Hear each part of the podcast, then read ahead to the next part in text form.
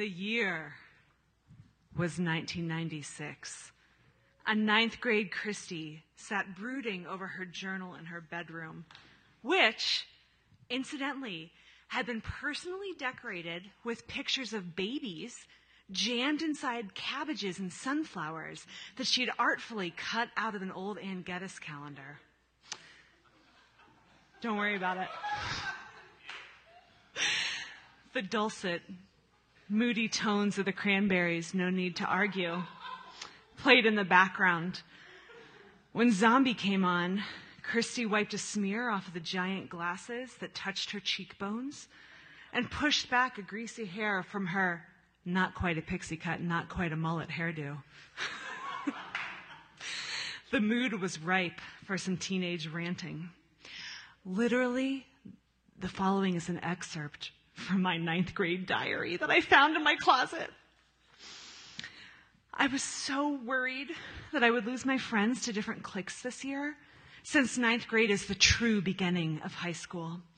This was so hard because even with all of my friends last year, I was so lost.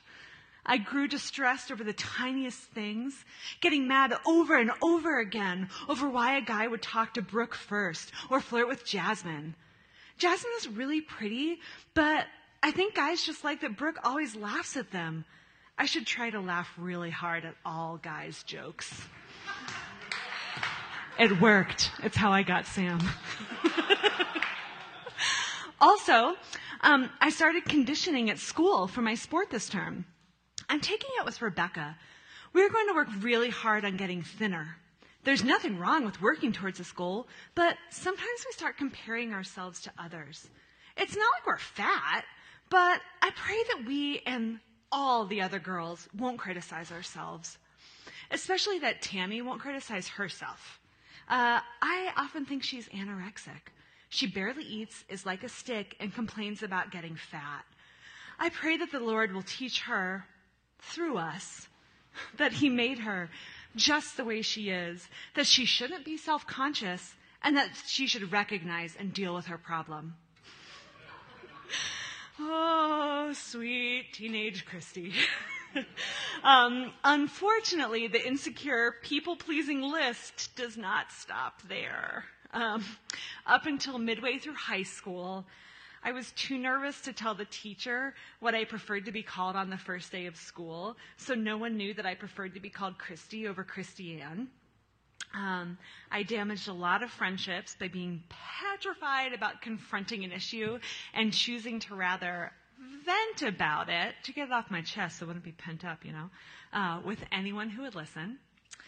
I have always been a crazy sucker for comparison. Uh, for example, from my current life, um, when I see a parent with orchestrated craft time every day, I automatically think, what is my problem?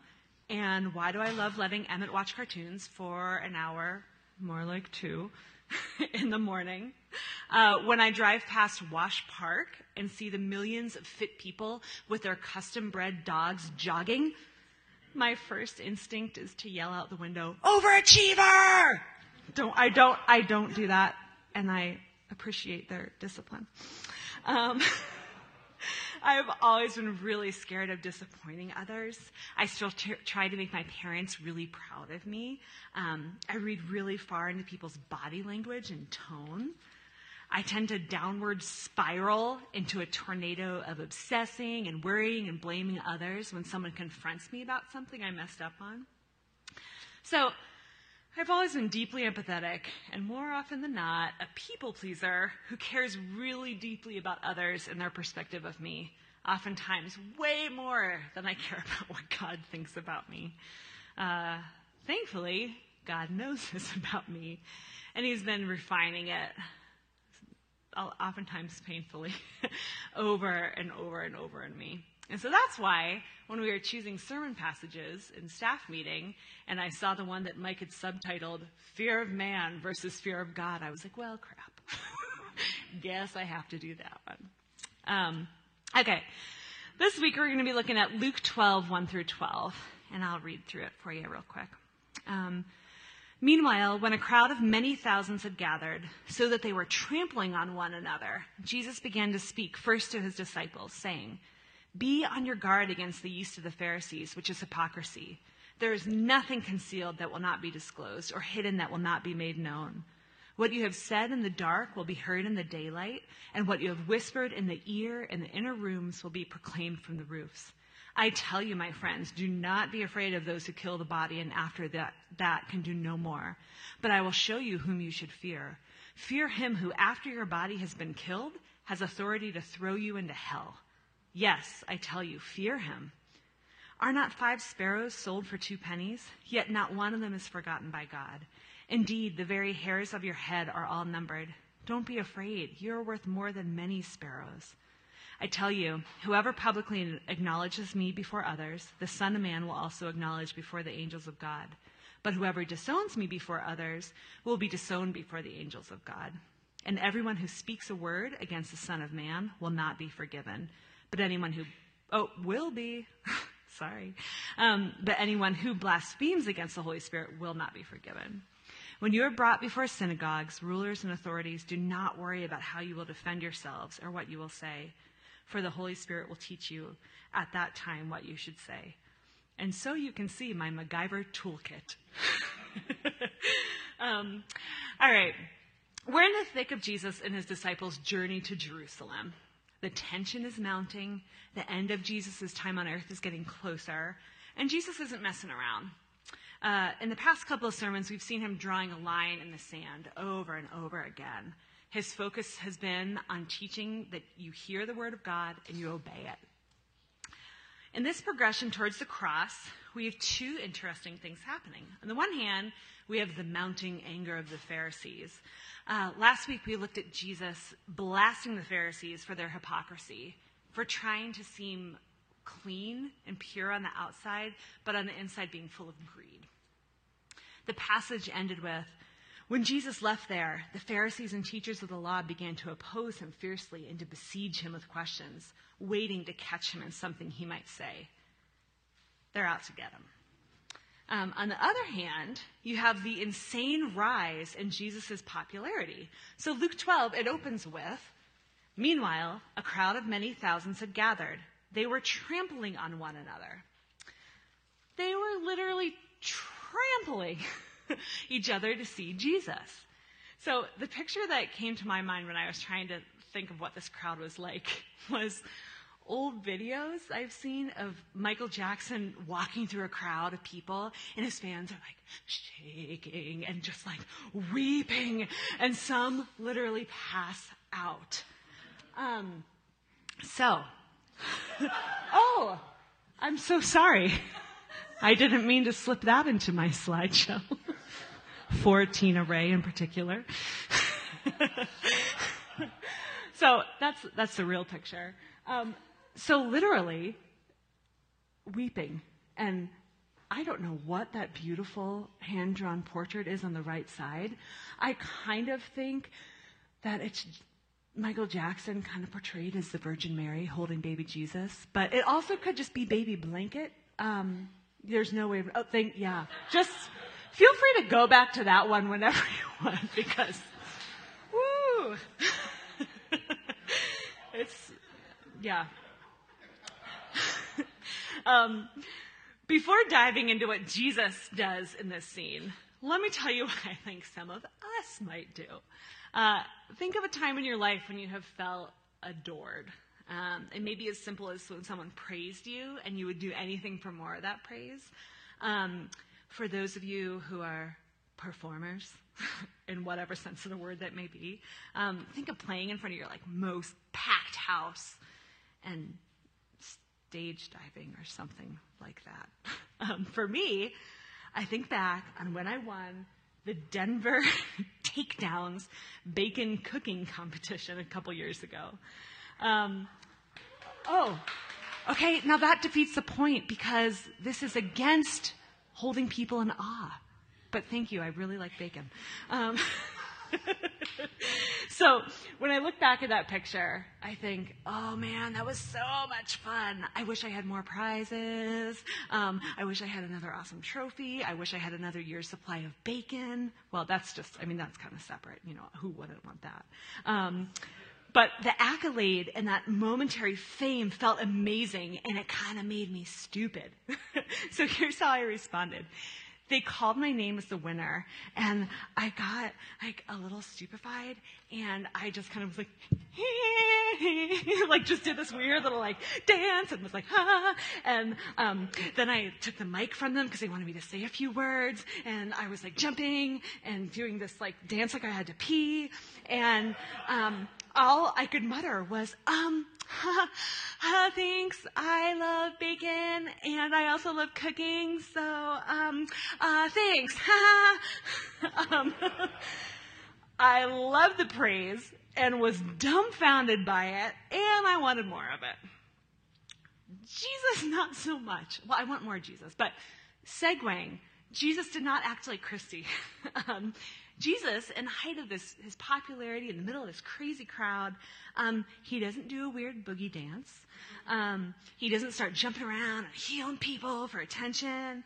Um, he shows that he's fully God and he gets what's going on.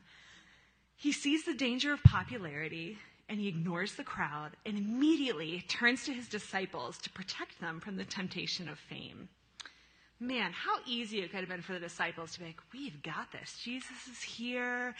Um, these people love us. And as long as they love us, we can move mountains. We are good. Um, but that's not what Jesus let happen. So, meanwhile, when a crowd of many thousands had gathered, Jesus began to speak first to his disciples, saying, Be on your guard against the yeast of the Pharisees, which is hypocrisy. Jesus is talking about how contagious the desire to impress and the desire to look good can be. What he's pointing to is the fear of man. Um, let me define this because I think it's, it's very helpful. So, fear of man in the biblical sense is not just about being afraid of someone, it also is about holding people in awe, being controlled by people, worshiping people, putting your trust in people more than God, and needing people more than God.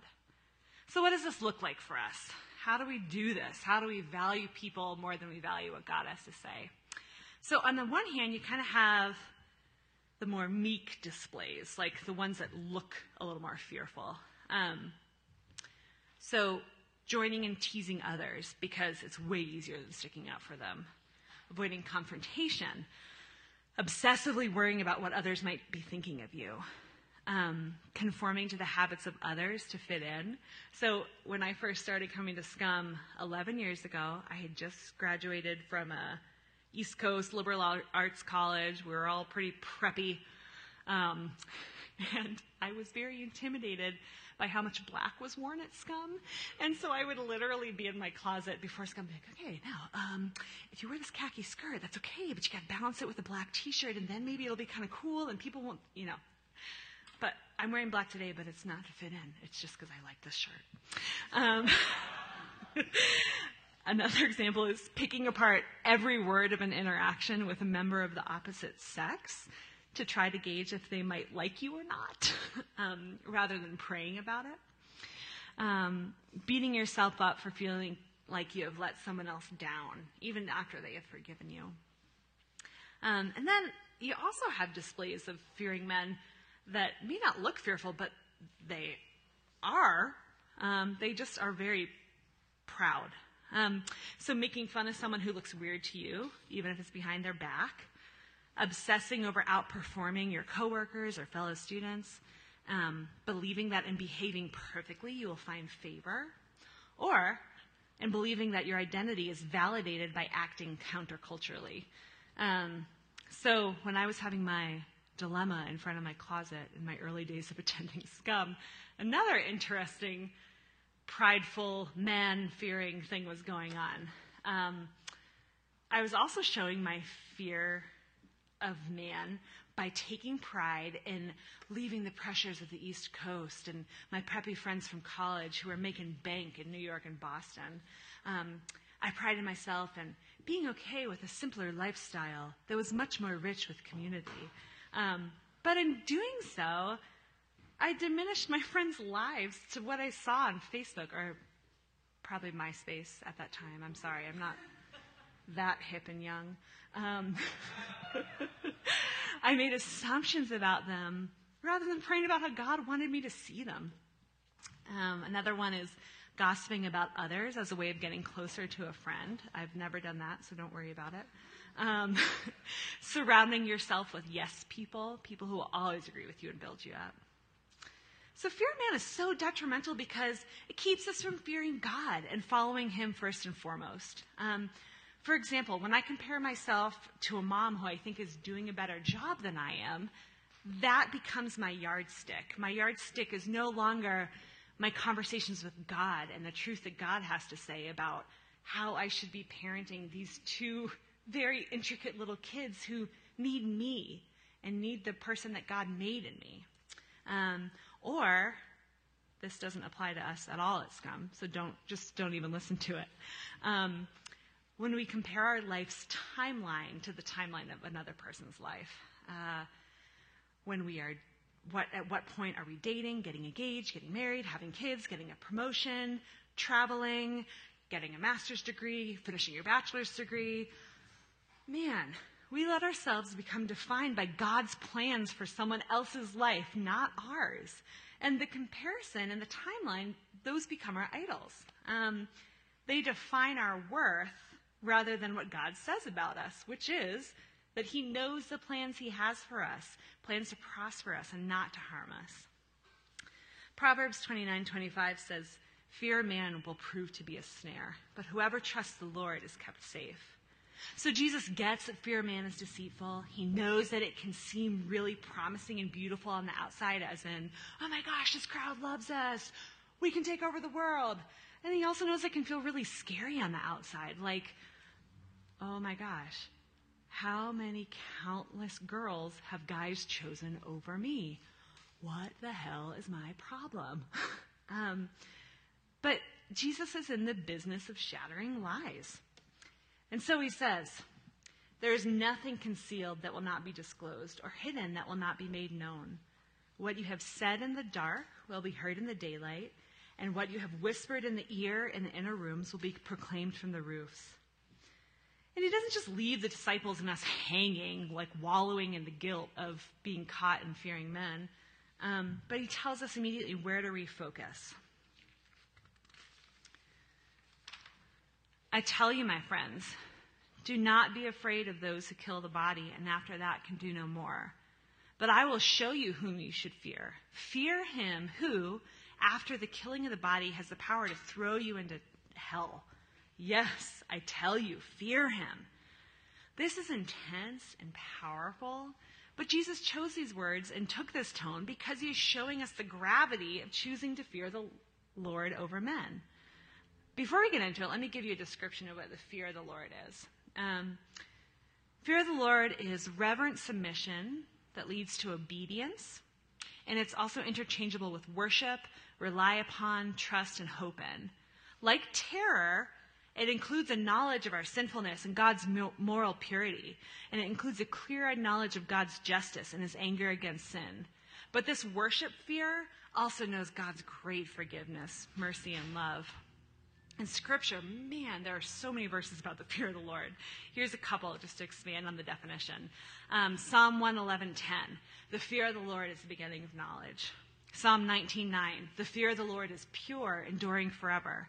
Proverbs 14.27, the fear of the Lord is a fountain of life, turning a person from the snares of death. Proverbs 19.23, the fear of the Lord leads to life. Then one rests content, untouched by trouble. So Jesus knows the peace, knowledge, and life that comes through fearing the Lord. He's not going to speak mildly about fearing the Lord. You don't mince that. You know, we know, that the fear of man is a trap. We know the perks of fearing the Lord. Now freaking choose to do it. If the list of why you should choose to fear the Lord isn't enough, choose it because he has the power to send you to hell. So I appreciate Jesus' tone because as someone who sometimes struggles with being a people pleaser, I, I don't like dwelling on hell. Um, I'd much rather focus on Jesus' love and God's mercy and forgiveness. Um, but Jesus, more so than anyone on earth, gets hell. Hell means eternity spent out of God's presence. The Lord is everything that is good. Hell means spending eternity away from goodness, any goodness that is found in God. And because he's God's son and has been with God since the beginning of time, Jesus fully understands the depravity of an eternity spent away from God. So thank God he takes it this strongly because Christy probably would not have. he also knows us and knows how much we need him. He immediately follows up the truth that God has the power to condemn us eternally to hell with a beautiful reminder that he tenderly cares for us. Are not five sparrows sold for two pennies? Yet not one of them is forgotten by God. Indeed, the very hairs of your head are all numbered. Don't be afraid. You are worth more than many sparrows. So back in the deal, they had a BOGO offering going on sparrows. So sparrows were already the cheapest birds that you could buy. Um, and they had this deal where normally they were two for a penny. But if you bought four, throw in that fifth one for free. So the cool thing about that weird tidbit is that not only does God care about the cheapest birds on the market, but he cares about the freebie one too. And he cares about us even more than the freebie. um, he cares about us so much. Okay. You guys, you guys and your freaking giggles. so he cares about us so much that he chooses to know more about us than we ever even care to know about ourselves. Um, he knows the number of hairs on our head. I don't know the number of hairs in my head.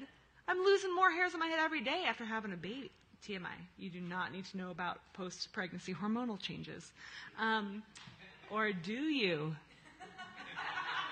Because God does. um, so yeah, there's no like purpose for God knowing that, but it just shows that He loves us and cares for us so much that He wants to know everything about us. He created us. He wants to know this stuff. Um, so Jesus has taken the futile hypocrisy of the Pharisees and the fear of man that runs with it, and he's contrasted it with a beautiful picture of an omniscient God who knows and exposes everything, a powerful God who has ultimate power over our eternal souls, and an intimate creator who values us more than we could ever imagine.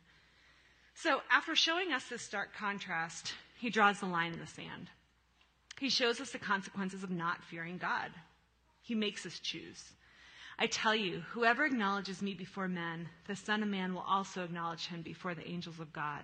But he who disowns me before men will be disowned before the angels of God. Again, reiterating the he can throw you into hell thing what we choose on earth matters. Jesus has spelled out God's knowledge, power, and care for us. When we choose Him, it has eternal weight. He continues on in his description of why fearing the Lord matters. And everyone who speaks a word against the Son of Man will be forgiven, but anyone who blasphemes against the Holy Spirit will not be forgiven. So this can be a little confusing. Uh, why can speaking against the Son of Man be forgiven when Jesus just got done saying that if you disown him before men, he's going to disown you before angels. And what the heck is blaspheming against the Holy Spirit? So, to answer the first question, speaking a word against the Son of Man refers to a specific act of rejection, or a series of specific acts of rejection.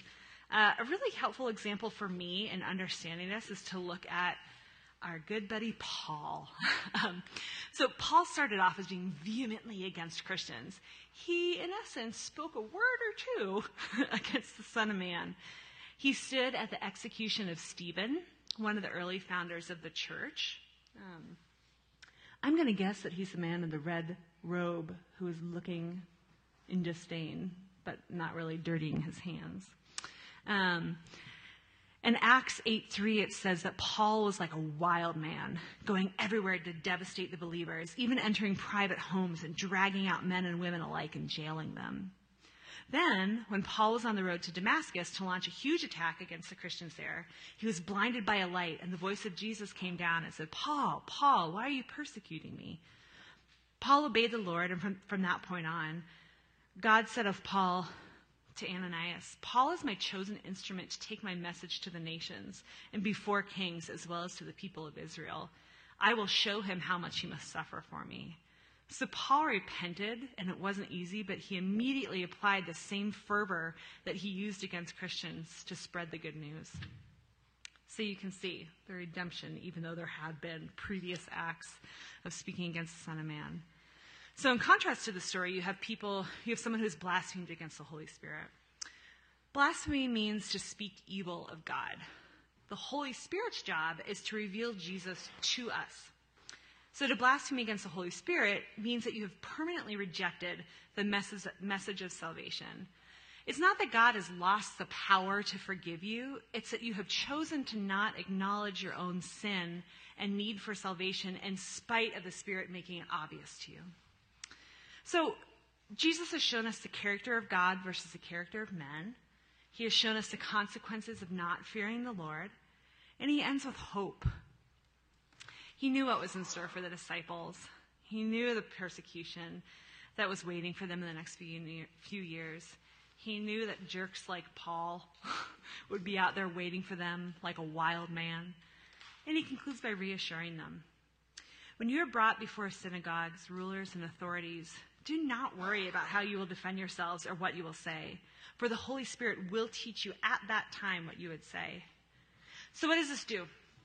First, it again squashes the excitement that came with being the focus of a huge crowd. And it turns the disciples' attention to how they will be publicly, publicly treated very soon. But just as they're not to be defined and swayed by the love of the crowd, nor are they to be defined and swayed by the accusations of the crowd. The Spirit is the answer. The Spirit knows God's end game. Romans 8 says that the Spirit helps us in our weakness. The Spirit Himself intercedes for us with groans that words cannot express. When Jesus says that the Spirit will teach you at the time what you would say, he means that it's not going to be given to you beforehand, a couple days before you have to defend yourself. And thank God for that. because I have a hunch that if it was given to someone a few days beforehand, they would take time to mull over it and start thinking about, know, well, that actually might offend this person, and that one might make me a little vulnerable. So, yeah, I, will take this part of it, maybe not that part. Um, so, no, there's going to be power in him giving you the words at the moment. So, we see in this MacGyver of a passage um, that God knows everything, and he's going to reveal everything. We see that he is the one to fear because he holds eternal life in his hands. We see that he cares for us more than many sparrows. We see that there are dire consequences to not acknowledging him. But how do we attack the idol of the fear of people in our lives? How do we daily choose to fear the Lord over people? Well, here's a thought. Start acting like who you are, a new creation in Christ. James 1 22 through 24 says, do not merely listen to the word and so deceive yourselves. Do what it says. Anyone who listens to the word but does not do what it says is like someone who looks at his face in a mirror and after looking at himself goes away and immediately forgets what he looks like. So, not that your works will give you the power to never fear man, but we all know that fearing man over God is for many of us a lifelong struggle one that requires discipline and sacrifice every frickin' day, whoops, um, to work through. In Ephesians 4, it says, You were taught with regard to your former way of life to put off your old self, which is being corrupted by its deceitful desires, to be made new in the attitude of your minds, and to put on the new self, created to be like God in true righteousness and holiness. When we choose God, it's not just a one time act of putting off our old selves and putting on our new selves, and we're set. um, it's an act of daily choosing to put on your new self, choosing to put on the Lord, and trusting that God's grace is going to meet you in the process. So, here are some suggestions on how we might better put off our old selves in the hope of learning to better fear the Lord. One, thanksgiving. When we start giving thanks and choosing to look for things to give thanks for, even silly little things like, well, yes, it's hot in here, but it's not 100 degrees. Thank you, Lord. Or, thank you, Lord. We do not live in the bayou right now. it's, a, it's a dry heat. um, but when we do this, it opens our eyes to what God is up to outside of our self centered little world. And there's profound peace in that. Philippians 4 6 through 7 says, Do not be anxious in anything, but in everything, by prayer and petition, with thanksgiving, present your requests to God. And the peace of God, which transcends all understanding, will guard your hearts and your minds in Christ Jesus. That is a promise. Number two, meeting with other believers. I have experienced personally, and I have witnessed communally, um, that when sin or depression or fear or just tough crap gets overwhelming, one of the first things we do is we just start slinking away from people. Um, we pray that God would draw near and be close, but He's right here. The church is the body of Christ for us on earth. So why would we not meet with them when we're consumed by fear? 1 Peter 4:10 says, "As each one has received a gift, minister it to one another as good stewards of the manifold grace of God." Hebrews 10:24 through 25.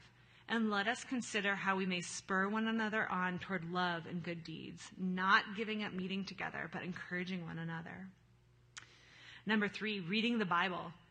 It is the Word of God, and it contains truth in the face of the deceptions that we hear when we start fearing men. Acts 20:32 says, "And now, brethren, I commend you to God and to the word of his grace, which is able to build you up." Prayer. Talk to the Lord. He already knows what's hidden in your innermost rooms. Hebrews 4:16 Let us therefore come boldly to the throne of grace that we may obtain mercy and find grace to help in time of need. Number five, worship and scripture meditation. Colossians 3:16 says, "Let the word of Christ dwell in you richly in all wisdom, teaching and admonishing one another in psalms and hymns and spiritual songs, singing with grace in your hearts to the Lord." There are promises promises in all these scriptures. When you practice these things, the Lord will. He promises He will meet you with grace and mercy and encouragement and the guarding of your heart and mind in Christ. Um, so let me encourage you. I, I, I'm going to try to do these things a little better. And why don't you just do that with me? um, I'm going to close in prayer. Um, if you guys do want to pray with anybody, um, we're going to have the prayer cave open during the final round of worship. Um, but let me pray for us. Um, Lord, would we personally experience your grace as we seek you? Um, but make it obvious that we don't have to do this alone. Please give us eyes that would be able to spot when the fear of man is rearing its head in our lives and in the lives of people in our body. And Father, please give us eyes that also see how you're moving and give us eyes that can focus on that and praise you for that and hold you in awe because of that. Show us how to encourage each other in fearing the Lord. Amen.